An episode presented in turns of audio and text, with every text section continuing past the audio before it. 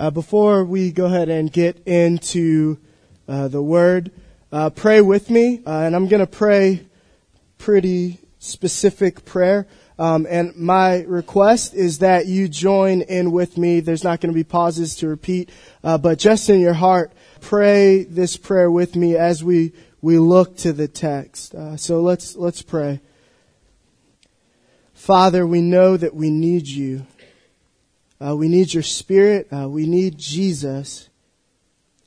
And so I pray as we look to your word that your Holy Spirit uh, would open our ears and would illumine our hearts so that we might meet Jesus and be changed by him. Thank you for Jesus. In his name, amen.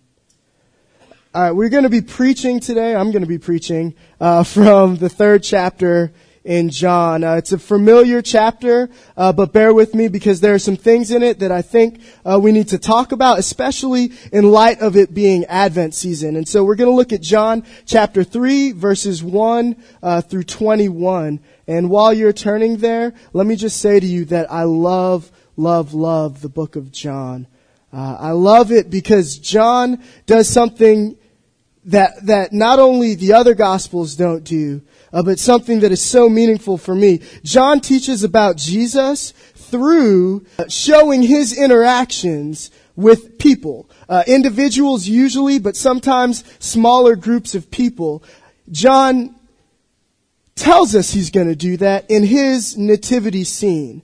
Uh, John does not have a typical Christmas story, but his nativity scene, his his incarnation verse is tremendous, and and it's not going to be on the screen, but it's in it's in the first chapter. John says after telling us that the Word is God and that everything is created by the Word, John says that the Word became flesh and dwelt among us and we beheld its glory, his glory, the glory as of the only begotten of the Father, full of grace and truth. And throughout the rest of John, this is what we see. Jesus, the Word made flesh, dwelling among the people and interacting with them with grace and truth. We see it with the woman at the well. Uh, we see it with the woman who's caught in adultery, and Jesus tells them, "Let him who is without sin cast the first stone." And he interacts with her, full of grace and truth. We see it when Lazarus dies, and he brings him back. But not only that, in that story, we see him interact with Martha, and he interacts with Martha and speaks truth to her. I told you, I am the resurrection and the life. And then he interacts with Mary, and he's gracious. John eleven thirty five he weeps. Jesus wept with Mary. After the resurrection, no other gospel records it except for John. We see him speaking with grace and truth to Thomas who doubts and to Peter who's denied. And he restores them. This is John's gospel. Jesus interacting with the people and, and interacting with them full of grace and truth. And, and what we believe about the Bible is that it's alive. And so in the same way that Jesus interacted with them full of grace and truth, as we read his words, as we see his interactions, he is dealing with us with grace and truth. And, and really that's, that's why we read, we tend to teach books of the Bible and not topically. Because the reality is that the teachings uh, of the Bible are real for us. And God comes and He meets us in His words by His Spirit. And He teaches us. And He is full of grace and truth.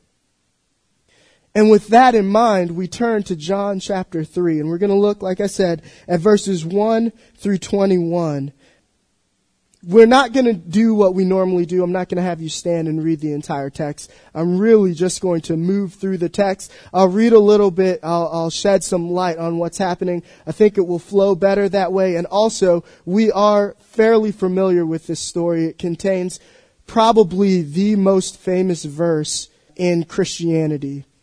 Just plain and simple. And so I'm not, I'm not going to go through that. I'm not going to read it. Uh, we're just going to start in verse 1. Now there was a man of the Pharisees named Nicodemus. And let me stop and say this. This is probably connected to the previous verse, the end of chapter 2. Uh, Jesus, on his part, did not entrust himself to them because he knew all people and needed no one to bear witness about man, for he himself, Jesus, knew what was in a man.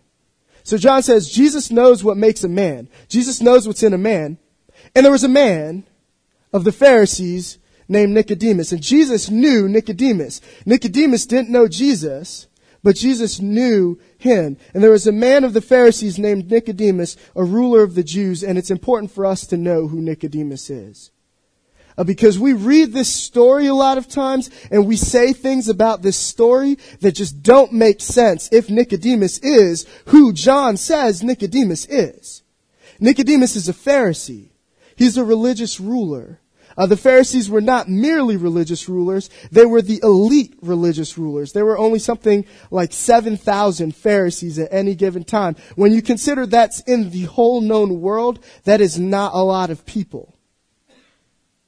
But beyond that, he says that Nicodemus was a ruler of the Jews, and this is speaking of his role in a group called the Sanhedrin. And now we're narrowing it down. We're narrowing it to maybe 15, 15 to 20 at any time rulers.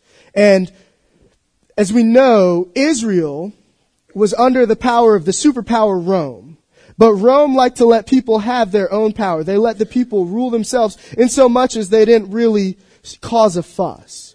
Uh, and Israel had a group uh, that was the legislative, the executive and the judicial branch kind of all wrapped into one. And that was the Sanhedrin. And Nicodemus was a part of this group. And so what we know is that Nicodemus is a very learned man.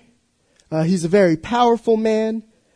So much so that we'll see later, Jesus says that, calls him the teacher of Israel, and there's enough evidence outside of scripture, historical evidence to know that this is, is probably a title that Nicodemus holds. The grand professor, the uh, Regius professor, the, the head professor of divinity. Nicodemus was the man that people went to to be taught. He was, he was, he was very well versed in the scriptures. Uh, he was very powerful. Also, we realize later in the book, chapter 19, which we'll talk about later, just, just a little bit, that he was very wealthy. Uh, he purchased all of the dressings and the and the incense for Jesus' burial, which would have been a very expensive uh, purchase. And he was able to do it. He insisted on doing it. Uh, we know that he probably had a good amount of money. And this man, Nicodemus, came to Jesus by night, it says in verse 2. And what we hear a lot of times, and this is what I mean about knowing Nicodemus, is we hear that Nicodemus came to Jesus at night uh, because he was he was scared of what other people might think. He was a little bit ashamed that he was going to Jesus. And the reality is, as we learn about Nicodemus, he's not a man who's going to back down really from anything. And when he puts his mind to something, he's not one to back down. He takes on the Sanhedrin later in the book. He takes on the Roman government for the body of Jesus later in the book. He's not one who is going to shy away from from being seen and, and making a scene. Uh, other peoples have said that he was a teacher, he knew Jesus was a teacher, and night is the best time to have a long conversation with the teacher. And that may be it. But the reality is that John in his gospel loves to use symbol laden language. He loves symbols. And later in the text, Jesus is going to talk about how men whose deeds are evil, men who are wicked, love the darkness. And what we're going to see about Nicodemus, what Jesus is going to reveal about Nicodemus is that he is living in, he is acting in a darkness that is deeper than even he knows. And this is important for us. And so Nicodemus comes to him at night. For whatever reason, John pens it because of the dark factor, the darkness factor. And he comes to Jesus at night and he says to him in verse 2, Rabbi, we know that you are a teacher come from God, for no one can do these signs that you do unless God is with him. And Jesus answers him. Okay, so Nicodemus basically says, Rabbi, you come from God. And Jesus' response is this. Truly, truly, I say to you, unless one is born again, he cannot see the kingdom of God. Now, typically, uh, if a member of the youth group, if Conlon Fennerty comes up to me and says, "Hey, Sean, I know that um, God has really been using you to teach the youth," my response would not be, "Well, you know, the kingdom of heaven is likened unto." It might be thank you, or, but this response is it's weird. It really is. And there, there are a lot of theories about why Jesus makes this response, but, but we'll just cut to what, what I believe is happening in the text. I believe that Jesus knows what is in a man. And when Nicodemus comes to him with, with this statement, when Nicodemus says, Rabbi, I know that you are a teacher sent from God. No one can do what you're doing unless God is with him. Jesus knows Nicodemus. Nicodemus is a Pharisee. The Pharisees were people who longed for the kingdom of God to come back. And when they mean kingdom of God, what they mean is the Davidic dynasty. David's rule, the power of Israel, the nation of Israel to come back. And they know that a Messiah is going to do it. This Messiah will be sent from God and he will be powerful. And what Nicodemus is saying to Jesus is we see the things that you are doing come from God. We see the things that are happening could not happen unless you have God's power. And inherent in power is reign. God's kingdom, king dominion power. And Jesus sees that, that Nicodemus is saying that. And what Jesus says is, you don't see anything. You see miracles. You see water turn to wine. You see actions. You see me cleansing the temple. But unless you are born again, you cannot be a part of and therefore you cannot see the kingdom of God.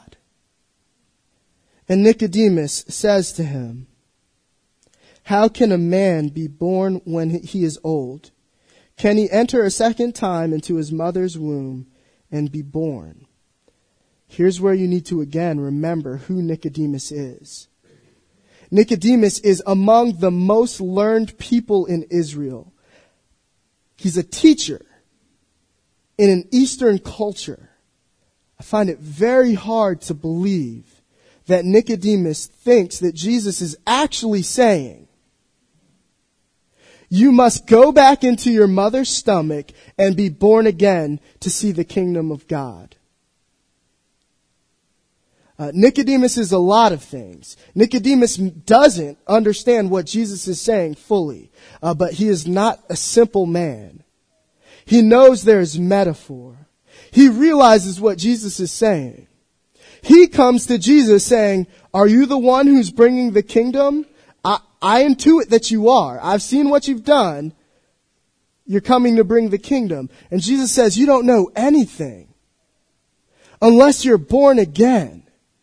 And for, for Nicodemus, what he's hearing is, I'm not coming to just bring a kingdom to bring a new rule for Israel. I'm not here to bring new reign, to bring heaven on earth right now. What I'm here to do is make new people. You need to be born again. You need to start afresh, start anew. And Nicodemus says, this is impossible. What you're saying. Restore a kingdom? Yeah, we can do that. Make new people? Start over? How do you make new people? And for us as Christians, those of us who are, uh, this is a question that we wrestle with. How can I be a new person? We think about all the things that we've done in the past. Unfaithfulness deceit. The things that we've done when nobody's looking. The things that we've done and have been found out about us. We start to think about who we are. Alfred Lord Tennyson has a, has a poem. Uh, he says, Oh, that a man would arise in me that the man I am would no longer be. John Clare, a poet, has a poem, uh, and he says, If life has a second edition, oh, how I will edit the copies. But it can't be done. You get one life. Everyone is struggling with this. Nicodemus is struggling with this. You want new people? We just want a kingdom. People? Really? And Jesus answers him a second time. And Jesus slightly switches it up. He says, Truly I say to you, unless one is born of water and the Spirit, he cannot enter the kingdom of God. He says it again to him, but he says it differently. And, and a lot of people will teach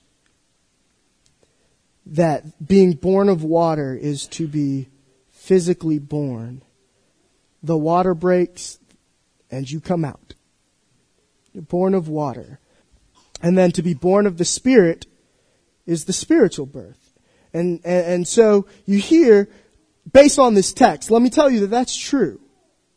But you hear, based on this text, that that means that it, to get into heaven, you need to have a physical birth, which we all have, and then you need to have a spiritual birth. And that's not really what, what Jesus is saying here. We're all born. Jesus isn't telling him you need to be born once. Nicodemus has been born. Uh, he understands that that now is not a necessity he can change. Jesus is also not saying you need to be born of water and is referring in some way to the Christian baptism. That's really not what's happening here either, mostly because Christian baptism hasn't been established yet. And also because later on Jesus scolds Nicodemus for not understanding what he is saying. So on what basis, if born of water never described physical birth in the ancient Near East, and if Christian baptism has not been established yet, on what basis is Jesus expecting that Nicodemus know what he's talking about? And expecting that you know what he's talking about? Who is Nicodemus? He's a Pharisee. If anyone knows Scripture, if anyone knows the Old Testament, it's a Pharisee. And if you've heard me preach at all, you have to know that it doesn't matter where we are in the Bible. It can be the New Testament. It's going back to the Old Testament at some point. Uh, the youth can tell you that. I'm not sure when the last time we actually just taught out of the New Testament was. Um, but it's going back to the Old Testament. And that's what Jesus is doing here. Uh, if you look in the Old Testament for the phrase born again, you're not going to find it. Uh, but if you look for water and spirit coming together, uh, you'd be surprised to find that this has been mentioned before uh, in Ezekiel. And so we're going to go ahead and we're going to look at Ezekiel chapter 36. Uh, because in Ezekiel, what's happened is God has said that there, my people are scattered throughout the nations because of their sin. But I'm going to restore my nation. And then, or as well, and look at verse uh, 24. I will take you from the nations and gather you from all the countries and bring you into your own land. I will sprinkle clean water on you. I will wash you with water and you shall be clean from all your uncleanliness, and from your idols I will cleanse you. And I will give you a new heart and a new spirit I will put it within you. I will remove your heart of stone from your flesh, and I will give you a heart of flesh. I will put my spirit within you and cause you to walk in my statutes and be careful to obey my rules. Ezekiel, through God is predicting a time when the Messiah will come and not only will there be a new, full, renewed kingdom, we will have new people. God's people will be made new. They will be born of water which cleanses them and of spirit which leads them and guides them and gives them power. And Jesus expects that Nicodemus should know this, but because Nicodemus is a Pharisee, he's looking for David's rule and he's not thinking about people being made new. He's not thinking about himself needing to be reborn. And Jesus says, after saying, truly, truly, I say to you, unless you're born again, you can't see the kingdom of heaven. He says, truly, truly, I say to you, unless you're born of water and spirit, you can't enter the kingdom of heaven. He's talking about the same thing. He says it again. And then he goes even further back in John, uh, and he says, Do not marvel to you that I said you must be born again. The wind blows where it wishes, and you hear its sound, but you do not know where it comes from or where it goes. So it is with everyone who is born of the Spirit. And isn't that what Ezekiel was saying? God's going to give his spirit to his people. And his spirit is going to guide them. They're going to walk in his ways. They're going to follow his statutes. This is not natural for the people of Israel. There is a whole history in the Old Testament of people fighting God, fighting God, fighting God because of sin. There's a whole history in our lives of us fighting God, fighting God, fighting God because of sin and that God performs a miracle. He makes us new. He gives us His Spirit. Just like the miracle in Genesis, where He blows into dirt and it becomes alive. God makes us new. People. We start over. We have new life. And at this point, Nicodemus isn't quite so pompous, so know it all with his responses. Uh, there is a significant shift in tone because I kind of get the feeling that in the beginning Nicodemus is, we know that you are a teacher from God, we know. you know, and born again? can I go back in my mom's womb? You know, you know, like there's this air where Jesus is, or Nicodemus has come to Jesus and is holding Jesus in judgment. He's there to judge and test who Jesus is. And we like to do that. We like to judge God based on our ideals of love. This is a postmodern ethic. This is how I define love. God is love, therefore God must be this. And we'll talk about that later. This is the Jesus I like. I like the Jesus who loves everybody and who's skipping arm in arm down the yellow brick road with Gandhi and Buddha and Muhammad. And that's not the Jesus we get. You do not stand in judgment of Jesus. Jesus stands in judgment of you. And Nicodemus, he's starting to realize that. And I, I imagine his tone changing, and he says to him, How can these be? How can these things be? And Jesus answered him. And you still see Jesus kind of prodding at the pretensions of Nicodemus, kind of just still nudging him a little bit. Are you a teacher of Israel? And yet you do not understand these things? You don't know the scriptures? And you teach? You are the teacher of Israel. And you don't know these things? Truly, truly, I say to you, and, for me, this is kind of divine humor. This is Jesus cracking a joke. Because remember, Nicodemus comes to him and says, we have, we have figured out that you are a teacher sent from God, and we, we know that no one can do what you do unless God is with them. We do.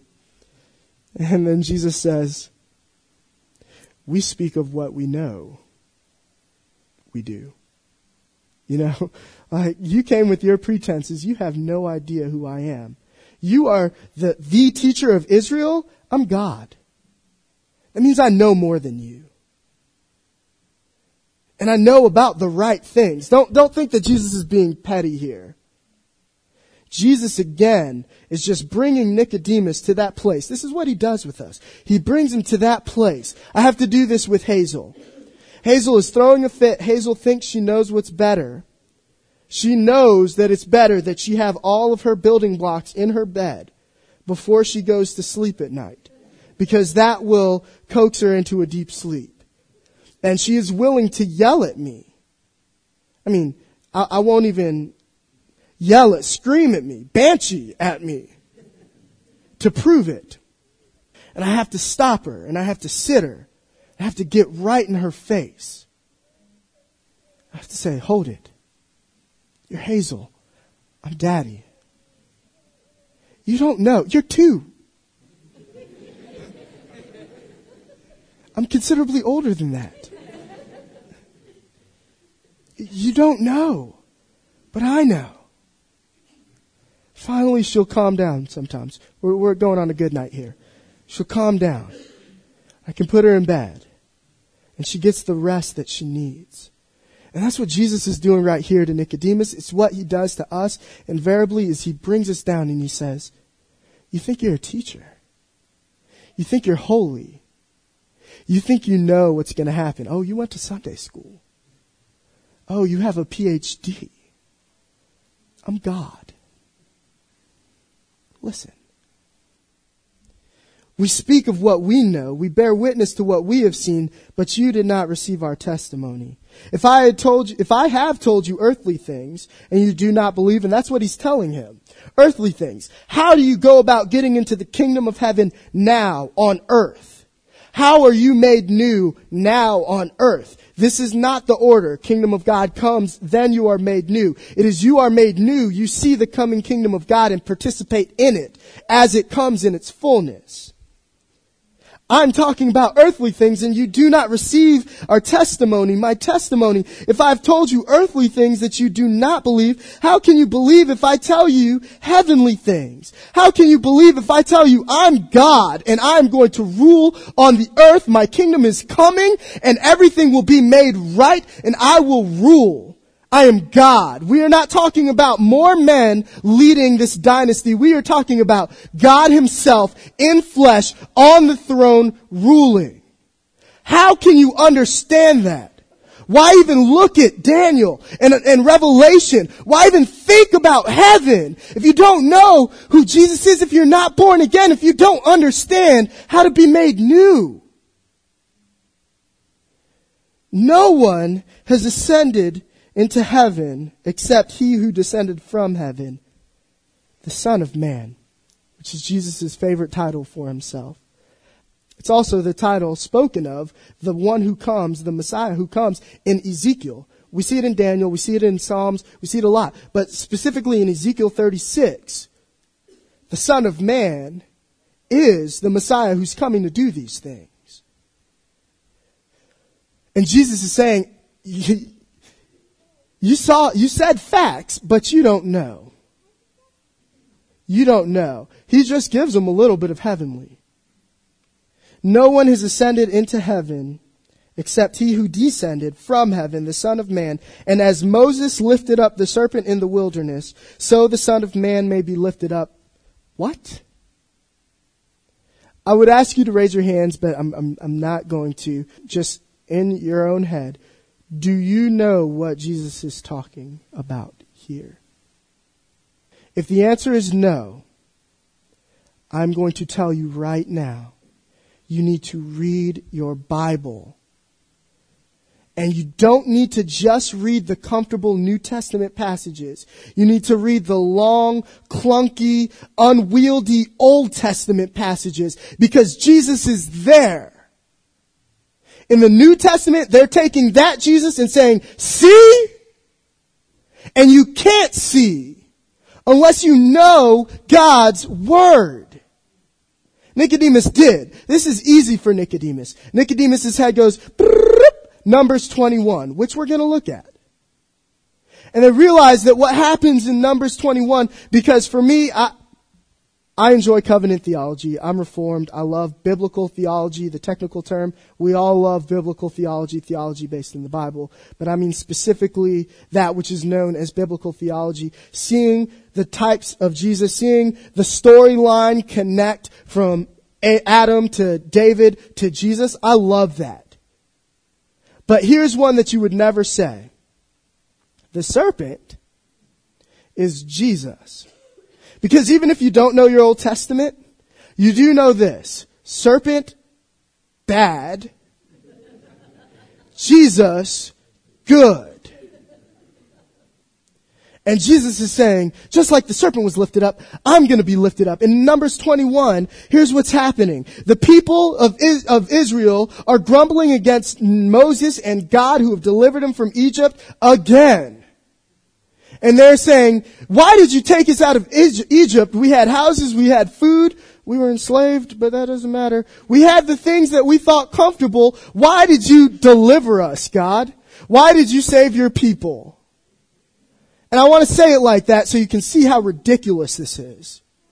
Why have you been a great God who has delivered us from the evil one and is leading us to the promised land?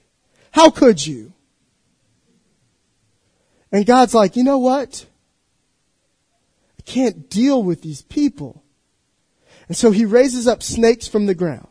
And the snakes, uh, serpents from the ground bite the people of Israel. And they are poisoned and start dying. And so they have disobeyed God. They have not believed in God. They have sinned against God. They have been punished and they are currently sick and dying. There is a death sentence. There is no escape from what will happen. Venom from a snake will kill you if things progress naturally. Fortunately, we serve a supernatural God. And God says to Moses in verse 8, and we'll look at verse 8. The Lord said to Moses, make a fiery serpent and set it on a pole. What? And everyone who is bitten when he sees it shall live. Or in other words, I'm going to heal you, but I'm going to do it so that you realize it's me.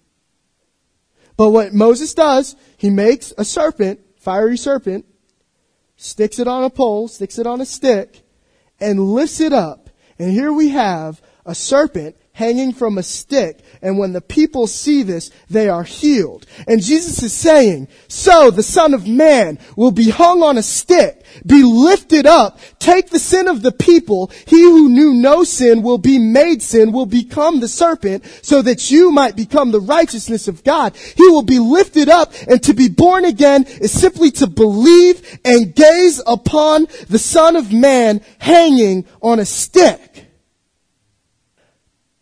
Jesus is predicting the salvation of the world. And it comes when he is lifted up on the cross. And then he says that whoever believes in him and looks up, because that was how you showed that you believed in Moses' story, and looks up, whoever believes and looks up may have eternal life. All right. And so here is what we've got so far because we're about to get into the, we're about to get it. It's, it's awesome. We have a people who do not believe the God who has saved them. We have a people who just don't know God. We have Nicodemus who knows the Bible, but doesn't know God. We have us who live dying and sick we have sinned against God and we have received the punishment, death or sickness unto death. And now Jesus is saying, you, those people, God has sent me to be lifted on the cross to become the serpent for you so that you can have life. And here is, here's the amazing thing. There are two healings that are happening in Numbers 21. The first is that God is healing them by forgiving them of their iniquities. And secondly, God is healing them by removing the power, the venom of sin, which leads to death from them. God is healing them from the power of sin. And He is forgiving their sins. And when we teach about this verse when we teach John 3. We only talk about so that you can get into heaven. So you can be forgiven. But what Jesus is saying here is that so you can have eternal life. And that life begins when you were born again. You were forgiven, but you were healed. You are healed from the sicknesses caused by your sins, and you are healed from the sicknesses caused by the sins of others. How many of you have been sinned against. All of you. All of us. Barna can prove that. One out of three, 33% of all women will be sexually molested, have been sexually molested. One out of three. Look around. One out of three. One out of two American homes end in divorce. And a lot of those homes have children. And those children have been hurt. Someone has lied to you. You have trusted that someone was going to be there and they weren't. You thought that your, your parent or your hero would not die and they did. We have committed sins and we've, we've been sinned against. And what Jesus is saying is you can be healed of both because you cannot live until you are healed of both until you stop living in bitterness and sorrow and self-pity, until you stop living in darkness and in sin, until you are born again. And I am going to do that. God is going to do that. He who knew no sin will be made sin so that you might live. And the question, the question is why? God had every right to send those serpents. God has every right, Jesus had every right to say, Nicodemus, man, you just don't get it. Get out of here. Stop coming at me with that arrogant, pious, pharisaical nonsense. Just leave. But he acts out of grace and truth, like John says. Why? And that's found in verse 16. God loves you. God loves you. This isn't, we have this idea of God that like this is his duty. Like God is like a, a grandfather who, oh, I see no wrong in little Hazel. I'm to shower her with love and gifts. You know, or like God is like Melissa and I in, in college where I looked at Melissa and everything sparkled all the time. Not like Twilight. You know, I looked at her and she'd look at me and our eyes would be aglow. Our faces would be aglow. I love you. Fragrance from your hair. The sweet sound of your laughter. Your unending beauty. I, I love it. Fast forward seven years. I'm lying next to Melissa in bed. She turns to me. You stink.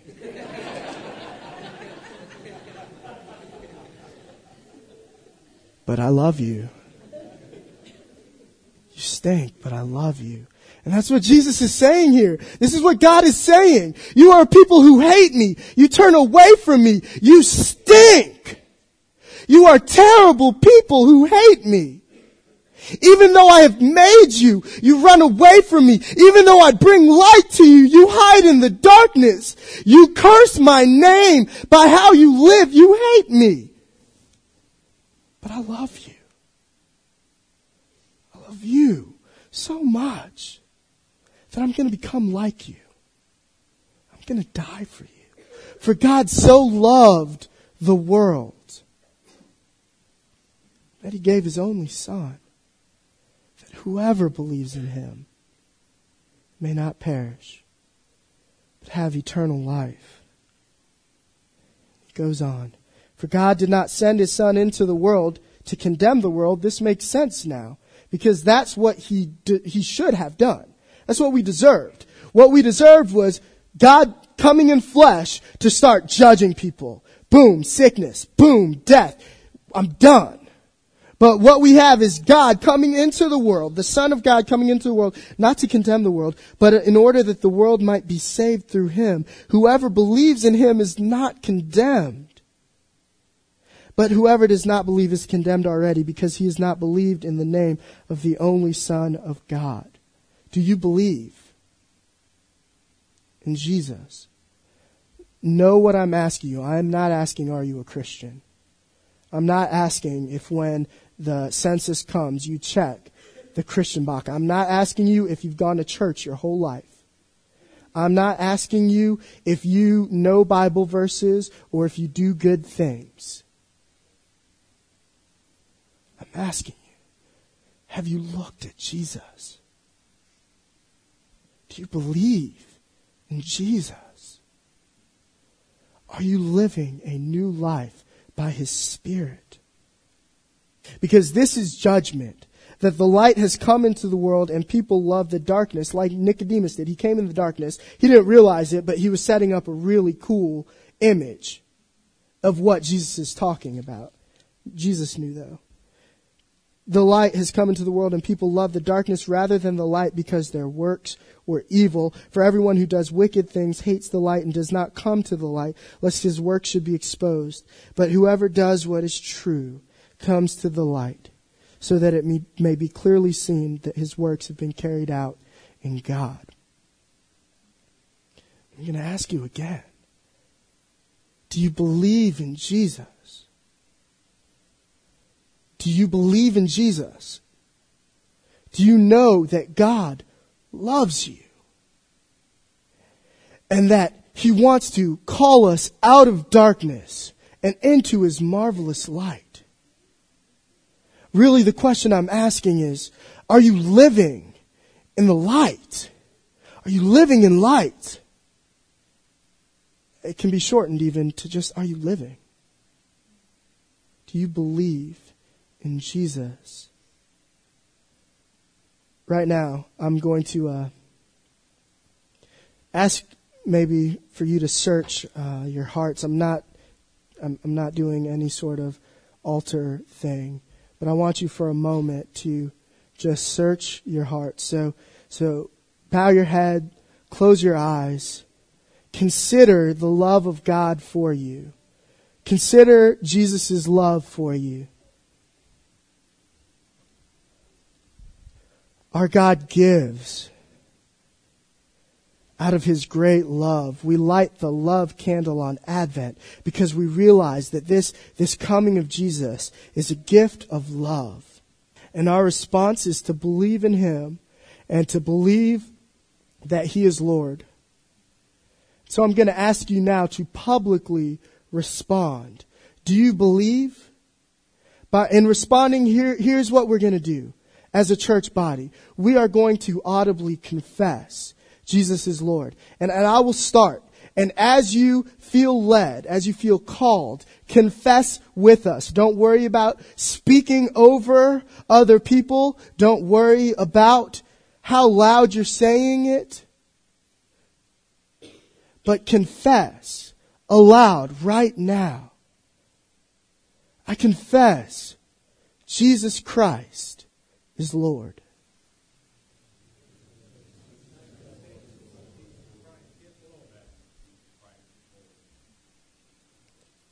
Hallelujah and amen.